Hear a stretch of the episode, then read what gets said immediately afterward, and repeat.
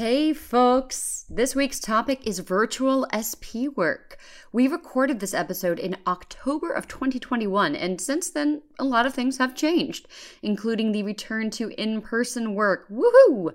We are now hybrid with in person and virtual work. And things are a little different. So, we just wanted to give you a heads up as this episode is not 100% reflective of the current state of the SP industry. Enjoy the episode!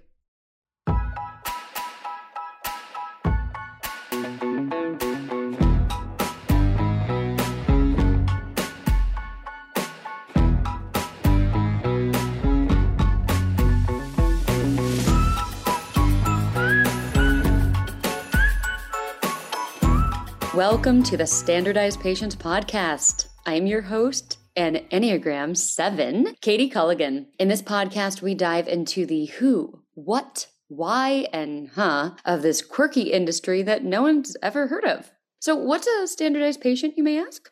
Well, a standardized patient is a part actor, part teacher, and part test proctor.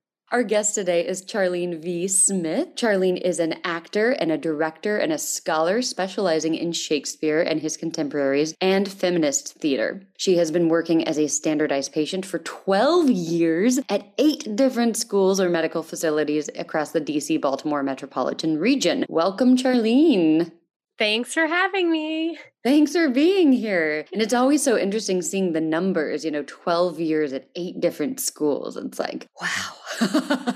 yeah, it it goes by quickly and it adds up. Yeah. Was it weird doing the math for that or were you aware of it? I was sort of aware of it. I have had to like think about it at other times, but I did have to like pull open my like employment resume to count up the number of places I've worked. And so I want to touch base on on just a little bit of your bio because Charlene really is a Shakespeare scholar.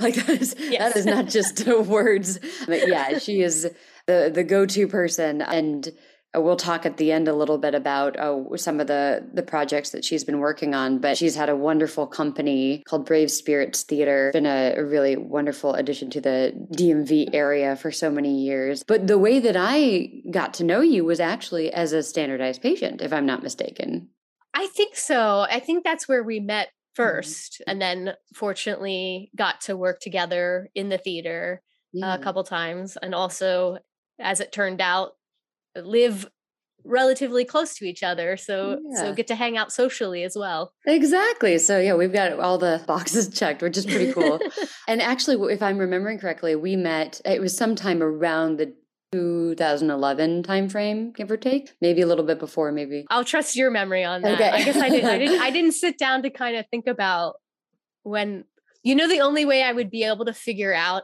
is if we we talked about which cases we did first and what version of them they were. you know, because some of our cases have changed a lot over the years. Mm-hmm. And so sometimes you have those moments where you're like, oh, I, I remember doing that case back when we wore a band-aid on our knee, which we haven't done in five years or whatever, things like right. that.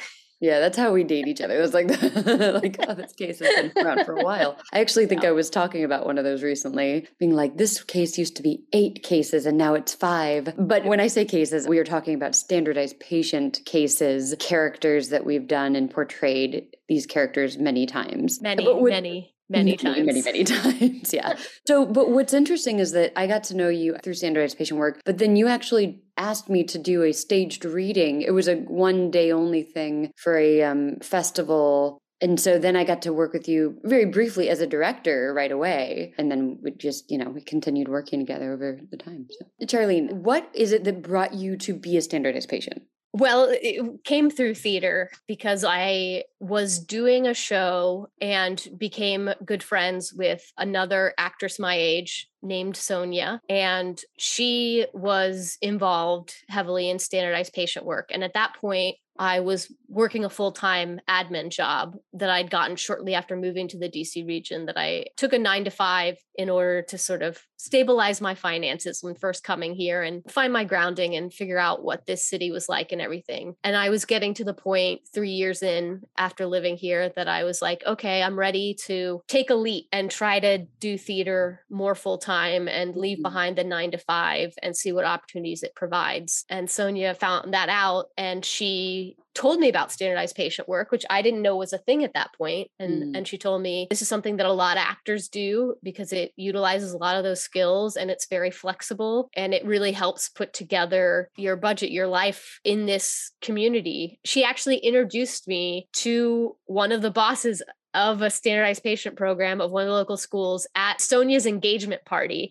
And so really? she was yeah, she was like, "Oh, this is my boss at this job. Charlene's interested in getting involved. And so she sort of linked me up and told me where to go and how to get interviews. And that's how I started working at the first school in DC that I started working at. Oh, um, I didn't realize was through that. Sonia. As you start working at one, you meet the other people who do the jobs and you hear about the other places that also book standardized patients and and you get on their radars and in their sort of rolodex and so then you start working at more and more of them Mm-hmm. Absolutely. It's like one feeds into another. Yeah, in very interesting and different ways. But yeah, it is once you get in, it's it's a great way to then keep that ball rolling.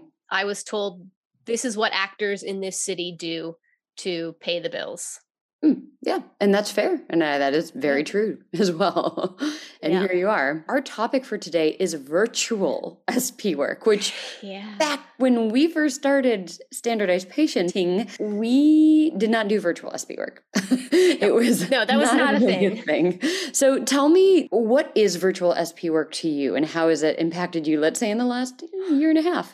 well, that's basically when it really started happening is that, you know, the pandemic hit and suddenly everything shut down and all of our work that we had booked was canceled particularly within the theater industry we were all losing multiple streams of income at once. Mm. it was bad. It's still bad because many of those streams of income have not come back anywhere near the level they were pre-pandemic. But these schools and these training facilities still had students still had incoming classes and we're trying to figure out what do we do? How do we pivot? The great pandemic word, right? How do we pivot? And so then they started exploring more and more online work because classes obviously were all going online. And so it was like, well, how do we do this part of our programming online as well? And so basically, they just started to figure out how do we transfer these cases to a Zoom encounter. Yeah. I think in some ways it's turned out to be a good thing because telehealth has also exploded in the pandemic and i mm-hmm. think that's something that existed before but really has become much more common and i think that's going to stay mm-hmm. um, i think people would much prefer to not have to sit in waiting rooms and things like that unless it's necessary and so i think a lot of our schools that we work at these medical schools that we work with have recognized that telehealth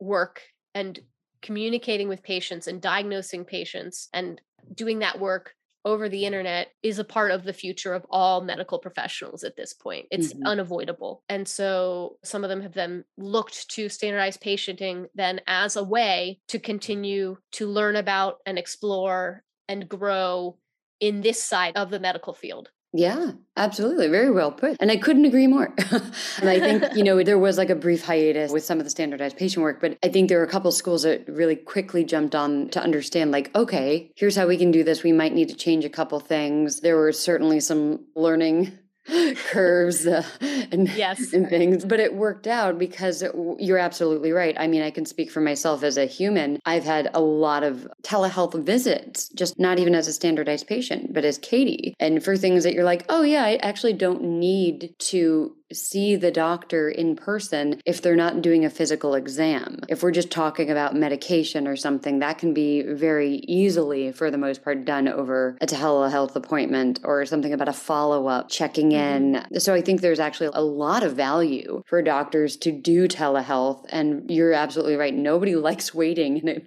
in a waiting room. So the fact that if you could be waiting, you're just waiting at your computer, drinking your coffee instead, or you don't even have to do much waiting because you know exactly what time to sign on. So, and I think in some areas it's going to become ubiquitous. Like I do all my therapy sessions via mm-hmm. telecommunications. You don't have to be in the same room as that. If yeah, everyone can yeah. hear each other and see each other, then that's the thing that, yeah. So I think you're absolutely right that that is really solidified the future of telehealth and I think the future of telehealth in a standardized patient program that even if and when I'd like to use the, you know, hopefully optimistic way of like everything coming back in person a lot, that we will still have that need to teach students how to work in a telehealth environment.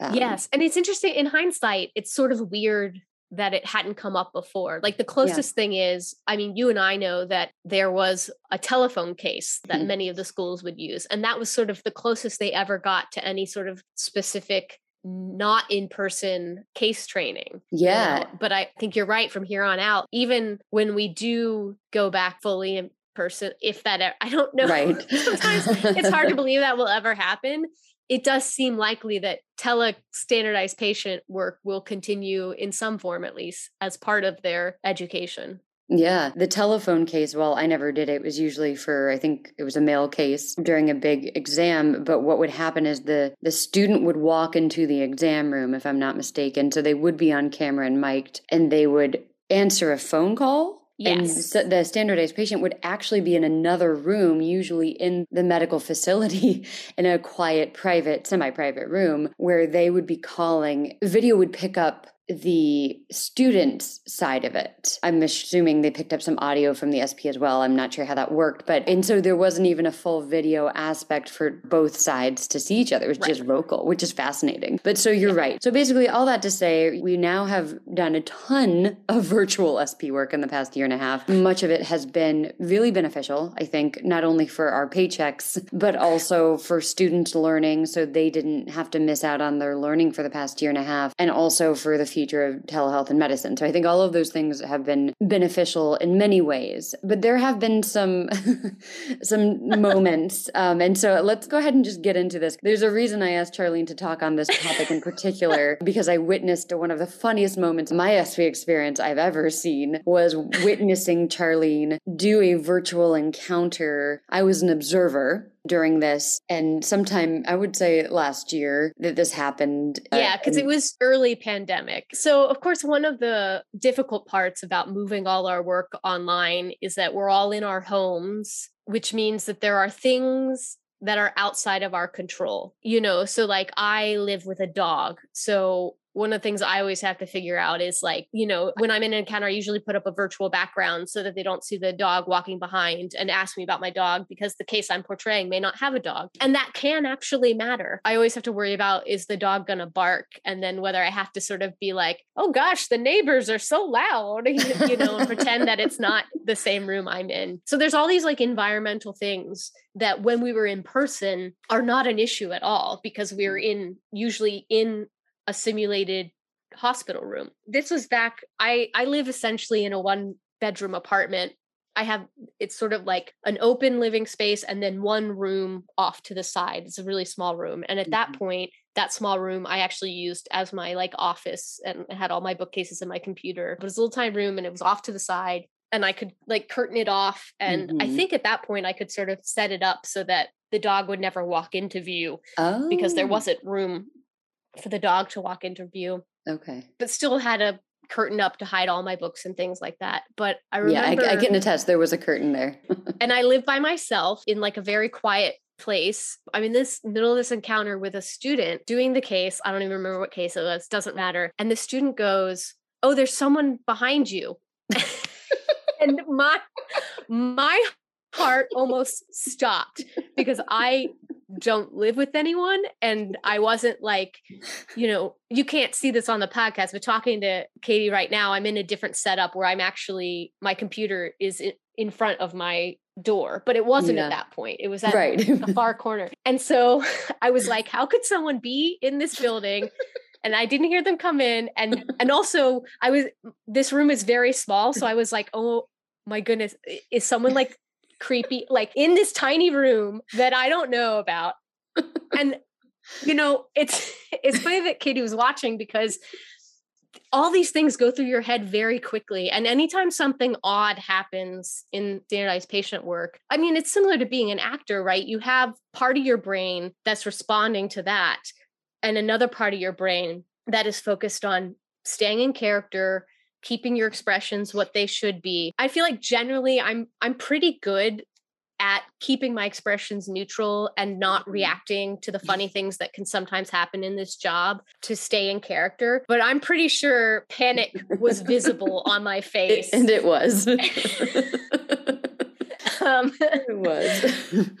and I think the students saw it too because then afterwards, because I think there may have been some sort of feedback and they were like very apologetic for scaring me because I was terrified that someone was in my house. It turns out all it was was I had like swiveled in my office chair and they had seen the headrest and thought it was a person in the background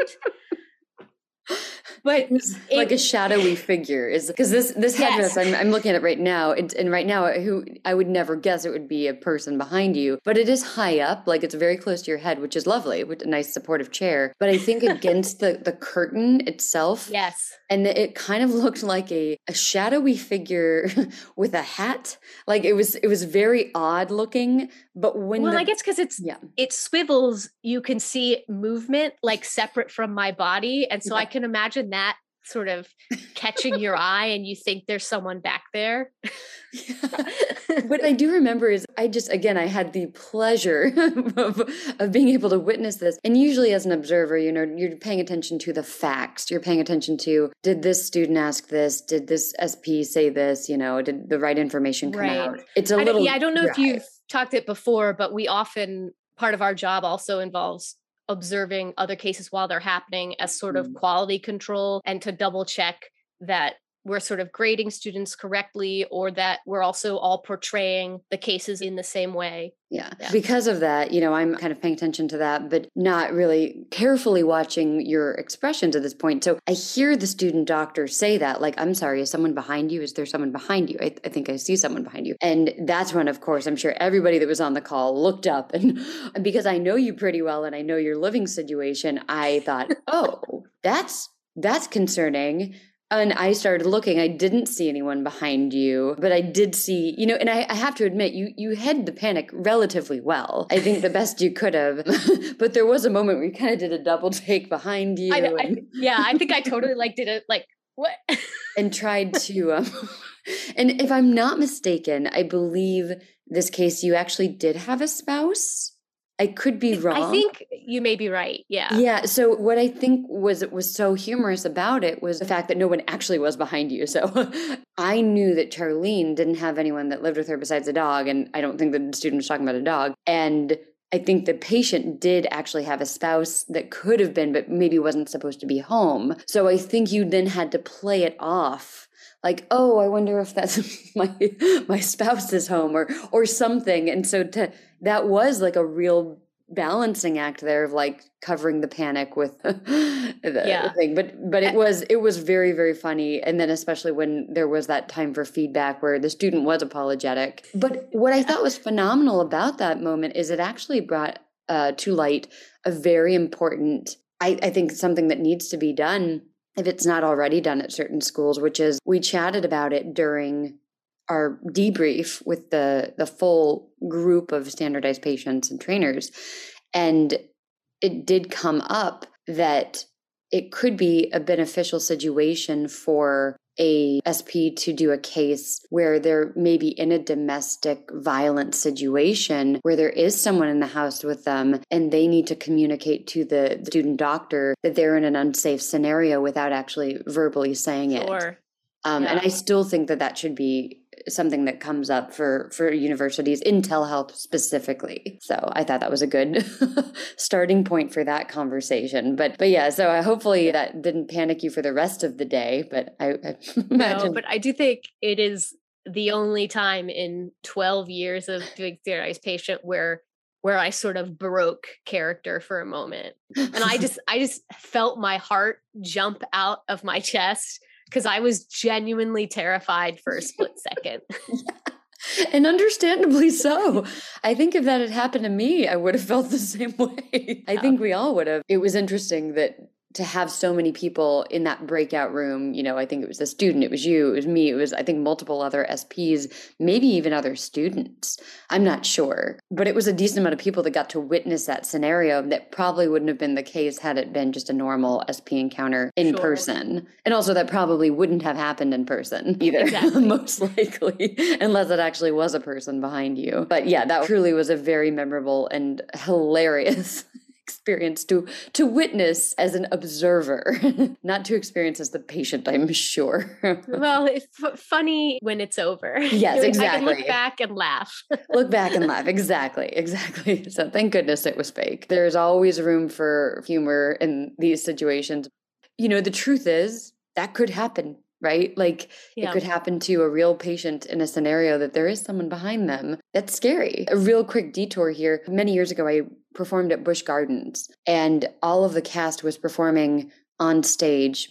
We were in the middle of a song, and we all see a member of the audience fall out of their chair out of nowhere. And there was a whole moment where like we as the as the performers saw this person and had to figure out what we could do because the audience didn't see the person fall down. Now luckily it was only a matter of maybe 30 seconds before the people that were with her noticed and helped her out. But it's a it's a weird scenario where you're like i think i might need to break character even in the middle of a song to address something that's a health condition that's happening. So, anyway, but some of the things that we've had to deal with with virtual beyond just the funny moments are also, you know, you mentioned in your explanation of what is a standardized patient you said you know it's a it's an actor right? Um it's also a proctor. Yeah. And so that has come to fruition very much for virtual work. Can you speak on that a little bit?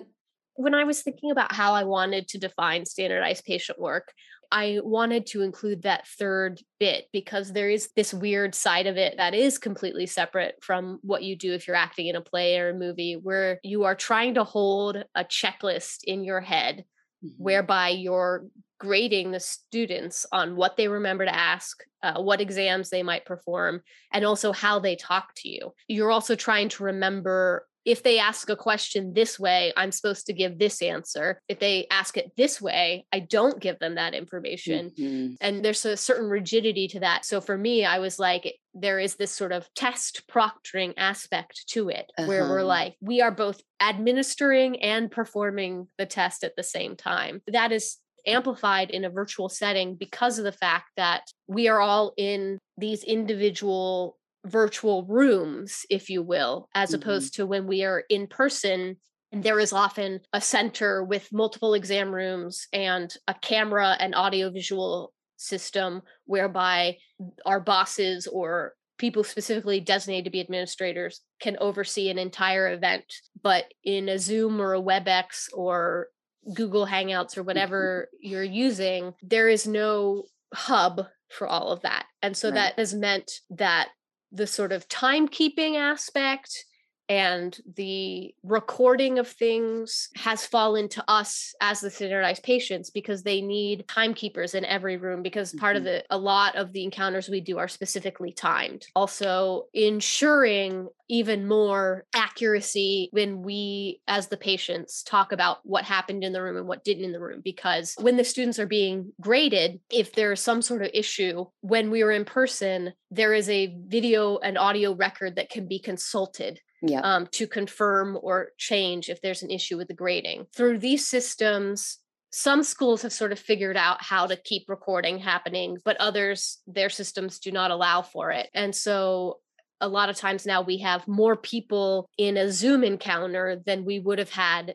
involved in-person encounter. So it's it's just a whole different ball game in some ways. Well, and it's meant that we have had to take on a lot of technological responsibility as standardized patients. Our job description has grown hmm. because we have to understand how Zoom works because if a medical student that we're meeting with is having a technical issue and we're in a testing situation, we have to have the ability to perhaps troubleshoot it to a yeah. certain degree mm-hmm. and to try and get the encounter back on track. And so, you know, our brains were always split a little bit in this job and they've become even more split in our virtual life. Yeah. And I think I'm not the only person to have found that to be very difficult. Yeah. And I think, you know, everybody has a different level of technicality that they're comfortable with just generally. So I think a lot of people, whether they're very technically minded or not, have had to learn a lot. And yes. it's interesting because I think we've all learned a lot, probably, you know,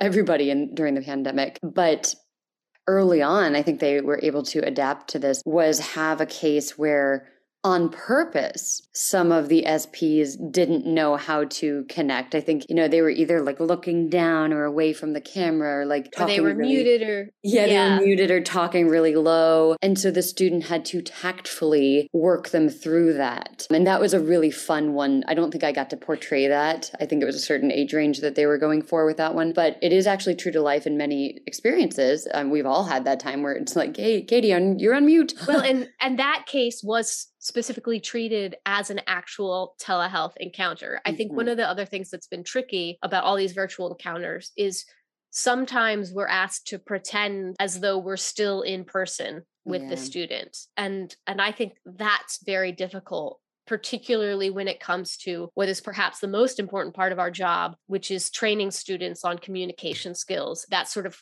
feedback and conversation we have with them about how to talk to a patient and what their language and tone and posture and gesture and pace implies to a patient, how it makes the patient feel. Yeah. And you lose so much of that it's a completely different mode of communication when you're on a computer screen. And so to try and be on a computer screen, but pretend you're in person and have to mm-hmm. give communication feedback as though you actually got to meet in person is rather unnatural. And I find very difficult, especially when you add in everything else we are doing. yeah, no, absolutely. Just regarding that, I mean, there are some of the things, and this is things that people don't even realize sometimes is, you know, we've really focused a lot in the past on like eye contact when we're in person, body language, uh, vocal presence, and rapport and all that. And one thing we've had to really pivot on is eye contact in particular, because, you know, depending on where yeah. one's camera is on their computer or how they're using it, they're actually, they might be looking at you, but they're not actually looking at the camera. So it doesn't yeah, there look is, like they're looking there's no actual eye contact i think it's one of the things i've been